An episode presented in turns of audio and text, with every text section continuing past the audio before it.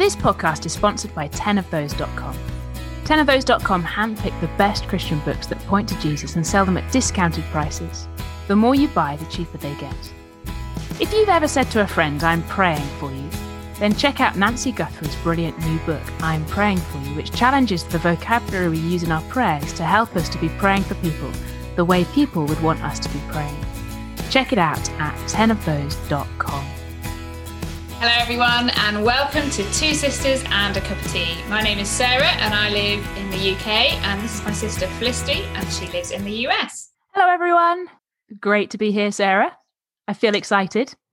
As always, I'm always excited, actually, although I was a little tired a minute ago. I now feel like ready, ready to go because you've had a bite of a biscuit. I think I have. I've got an American style biscuit today. Interesting. What yes. what would that be? A cookie? Well, would you call it a cookie?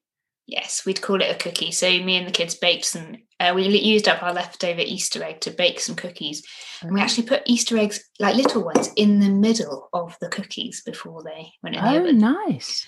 That Very sounds good. good. Yeah, that yeah. does sound good.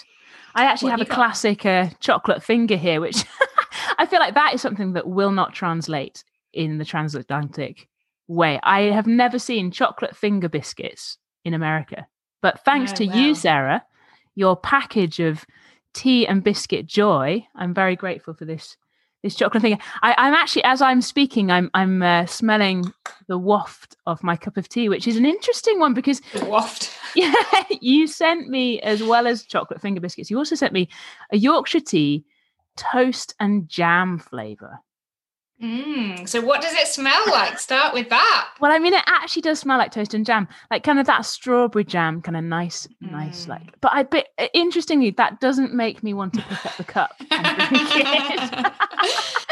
not? I, I don't know. I do actually have a backup cup of tea with me because I'm fairly skeptical as to whether I'm going to like it.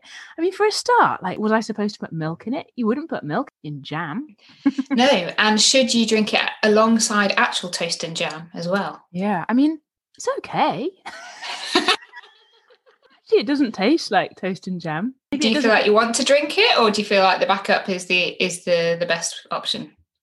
Um, plow on, plow on. Yeah, actually, it is better than I thought it would be. I'm not sure well, I would be recommending it to people, but maybe I'll drink both. One sip of well, one, said, one sip of the other. I sent you a whole box, so you've got to get through yeah. it. you know. it's going to be one of those that will be sitting in our sitting in our cupboard for a fair amount of time. anyway, shall we um shall we get into James? Yes. So we're starting James chapter one today, and we just thought it'd be helpful to just outline um, what we're not doing on this podcast before we get stuck into what we are doing, if mm. that makes sense. So I think the first and most important thing to say is that we are not experts and we feel very um, aware of that as we read james and as we study it for ourselves we're feeling yeah. very quite i feel quite nervous actually because it's this is a really powerful book and all the books of the bible are powerful but this this feels very hard um, mm. and we just want to say from the outset we're not experts we're just beginning the conversation between one another and we hope this will be a great beginner for everyone else listening. Yeah. Um, and that's why we've got the questions in the show notes to carry on your conversations after our chat. Yeah. And I mean, we're only, we love aiming for 20 minute episodes. And in 20 minutes, we definitely cannot say all there is to be said about 18 verses of James. in our in our conversations before, we've spent much longer talking about just two verses. So we really are thinking this is a starting point and that's why we've really been encouraging you to ask someone else to listen along read it with someone else and actually even if you're not gonna if that friend or person at church is not gonna listen along or read along just be speaking to other people about what you're mm. hearing and thinking and how the lord is doing work in your heart as I'm sure he will be, because we have been finding that God is definitely doing business with our hearts through James, isn't he? It's been a, a wonderful thing, but also like, whew, it is is big what James yeah. is saying. Yeah. yeah. We're going to get stuck into James, and we're both reading from the NIV version. Yes. Um, just so people know what version we're reading from. So, would you like to read it first, Felicity? Sure, absolutely. Okay, here we go. So, this is James chapter 1, verse 2, and we're going to go through to 18. Consider it pure joy, my brothers and sisters, whenever you face trials of many kinds, because you know that the testing of your faith produces perseverance. Let perseverance finish its work so that you may be mature and complete, not lacking anything. If any of you lacks wisdom, you should ask God, who gives generously to all without finding fault, and it will be given to you. But when you ask, you must believe and not doubt, because the one who doubts is like a wave of the sea, blown and tossed by the wind that person should not expect to receive anything from the Lord. Such a person is double minded and unstable in all they do. Believers in humble circumstances ought to take pride in their high position, but the rich should take pride in their humiliation, since they will pass away like a wild flower. For the sun rises with scorching heat and withers the plant, its blossom falls, and its beauty is destroyed. In the same way, the rich will fade away even while they go about their business. Blessed is the one who perseveres under trial, because mm. having stood the test, that person will receive the crown of life that the Lord has promised to those who love him. When tempted, no one should say, God is tempting me, for God cannot be tempted by evil, nor does he tempt anyone. But each person is tempted when they're dragged away by their own evil desire and enticed. Then, after desire has conceived, it gives birth to sin, and sin, when it is fully grown, gives birth to death. Don't be deceived, my dear brothers and sisters. Every good and perfect gift is from above, coming down from the Father of the heavenly lights, who does not change like shifting shadows. He chose to give us birth through the word of truth, that we might be a kind of first fruits of all he created. I love, I just note, uh, like, noted it again. I love how he says, my dear brothers and sisters, throughout this whole letter. It's so pastoral, isn't it? It's so, he's so loving towards the people he's speaking to. And it's so important that, isn't it? Because actually, he kicks off the letter with such a big uh, command, doesn't mm. he? To consider it pure joy whenever you face trials of many kinds. So this isn't just if you face trials, this is whenever you face trials of many kinds. He's assuming that you will be going through different yeah. kinds of trials in your life. And wow, it's a really big, it's yeah. a really big, big command.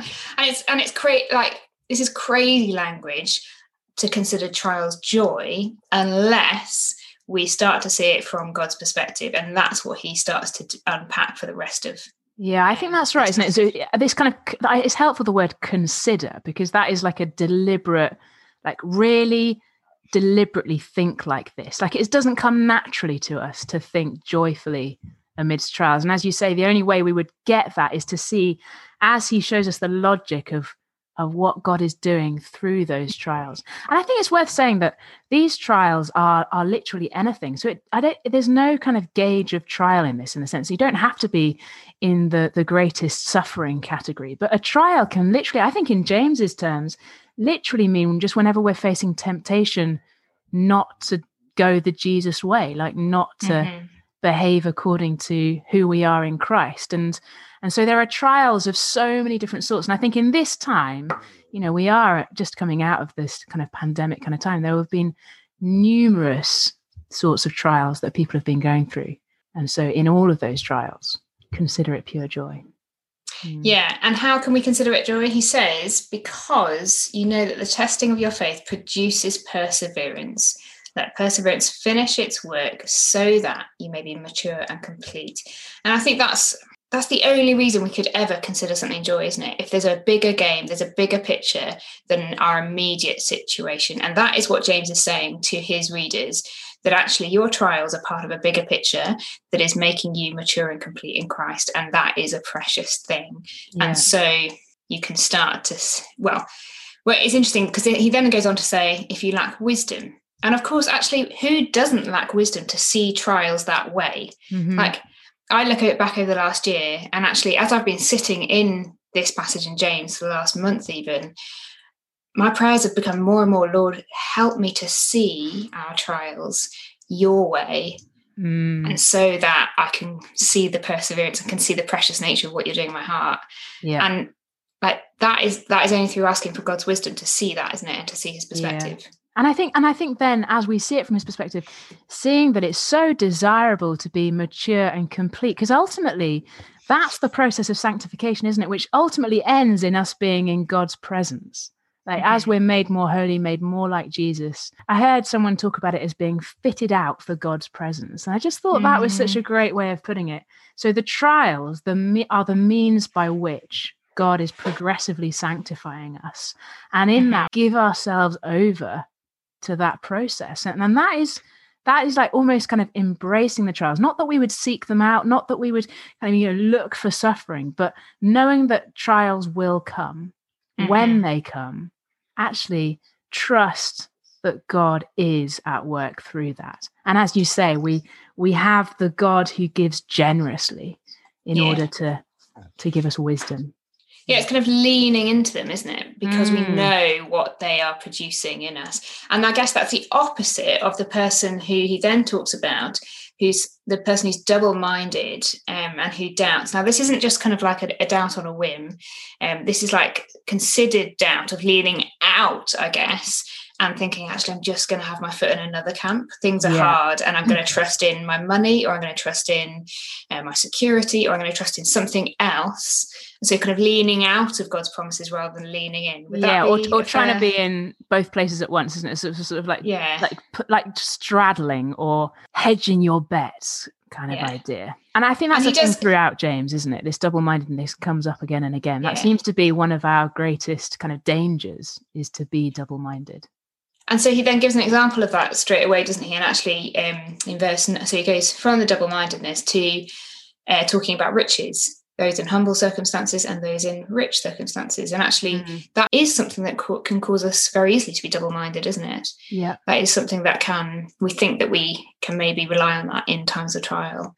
Um, or... Yeah, yeah. And I think so then, so and he says, verse 9, believers in humble circumstances ought to take pride in their high position. And that's part of the mindset, isn't it? The kind of seeing things from God's perspective. Like we have a high position because we are in Christ. And that's mm. that's not dependent upon whether we're we're poor or we're rich.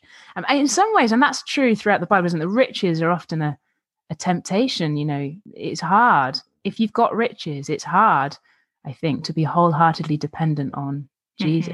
Or to know that we need to be dependent on him.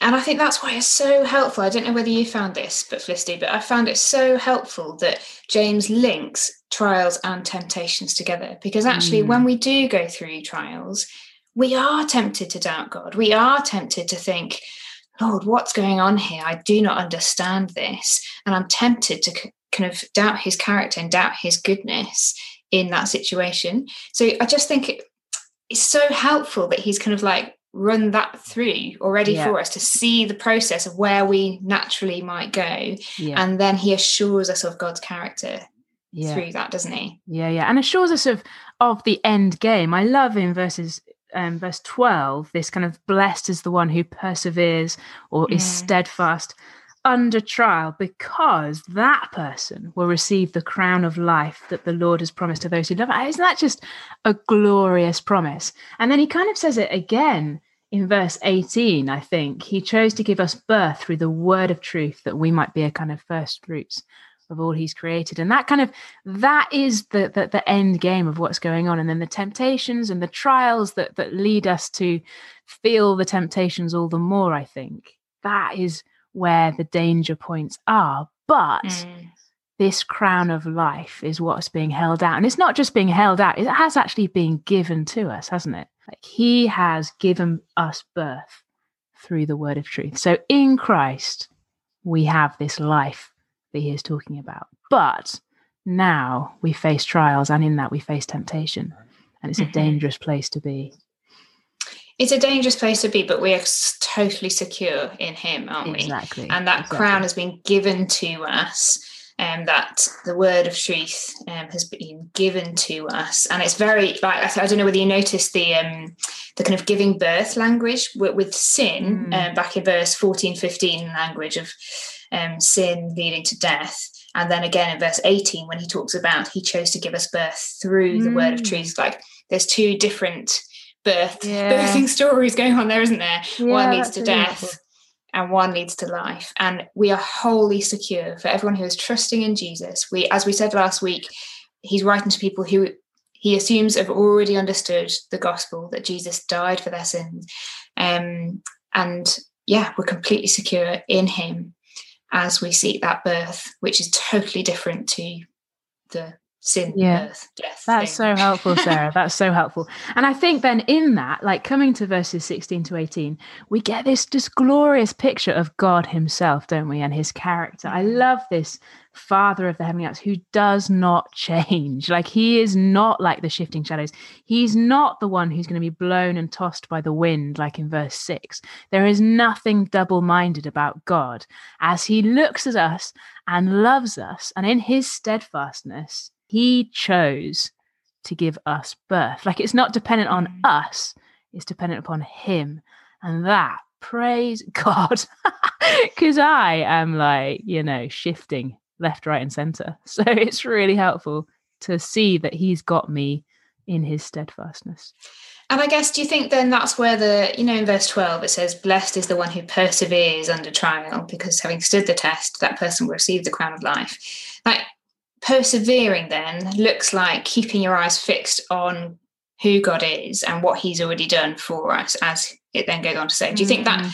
like, because I think it's very easy, I don't know about you, but it's very easy to think, oh, I'm just not persevering enough, or I feel like I'm maybe that doubting person over here, and I'm just, it's very easy to look inwards in my trials rather than look to the steadfast nature of God and his salvation. Yeah, and I think that that is a thing, and we'll see it as we go through James, and that's why it's really helpful to read James as a whole as you get kind of dig into one passage. But we see it later on in chapter four. This idea that uh, essentially, as we see our failure to persevere, our failure to not be double-minded, so we fall Mm. back on the unchanging grace of God, and He lifts us up. So the, the means by which we persevere is through God and His steadfast grace and His love towards us.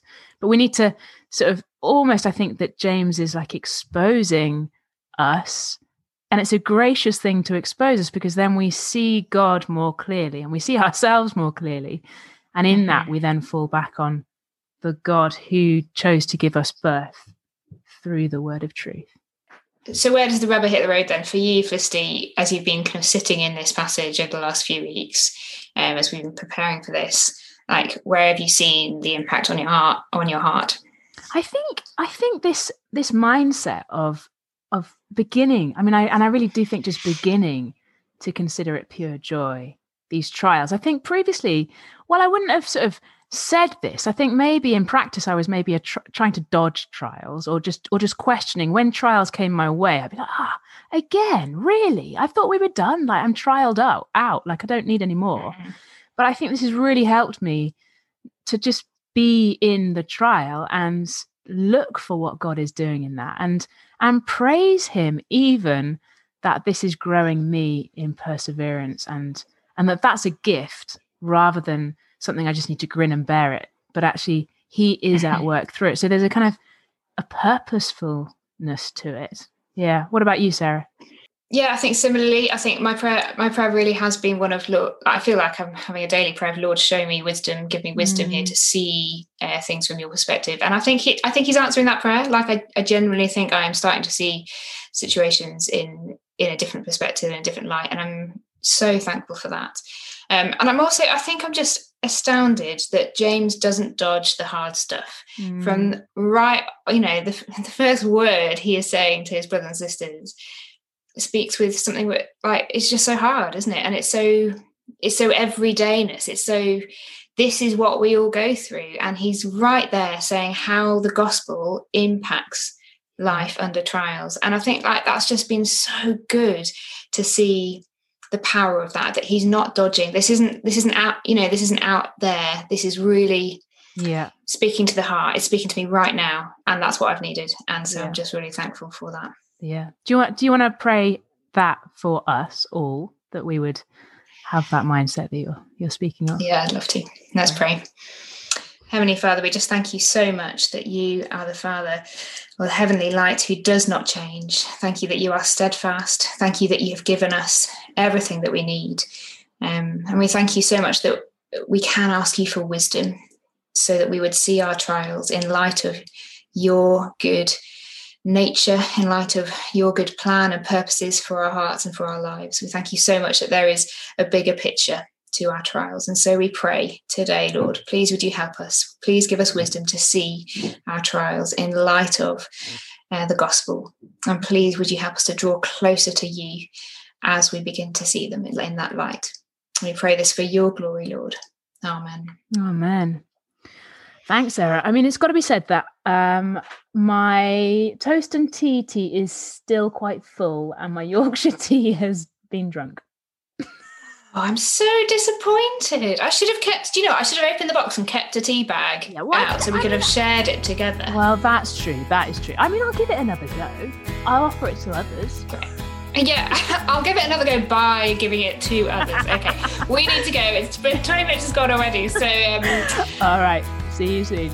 yeah, see you soon. Thanks, everyone. See you soon. Thanks for listening to this episode. It's sponsored by 10ofthose.com. Check them out for great discounted resources that point to Jesus.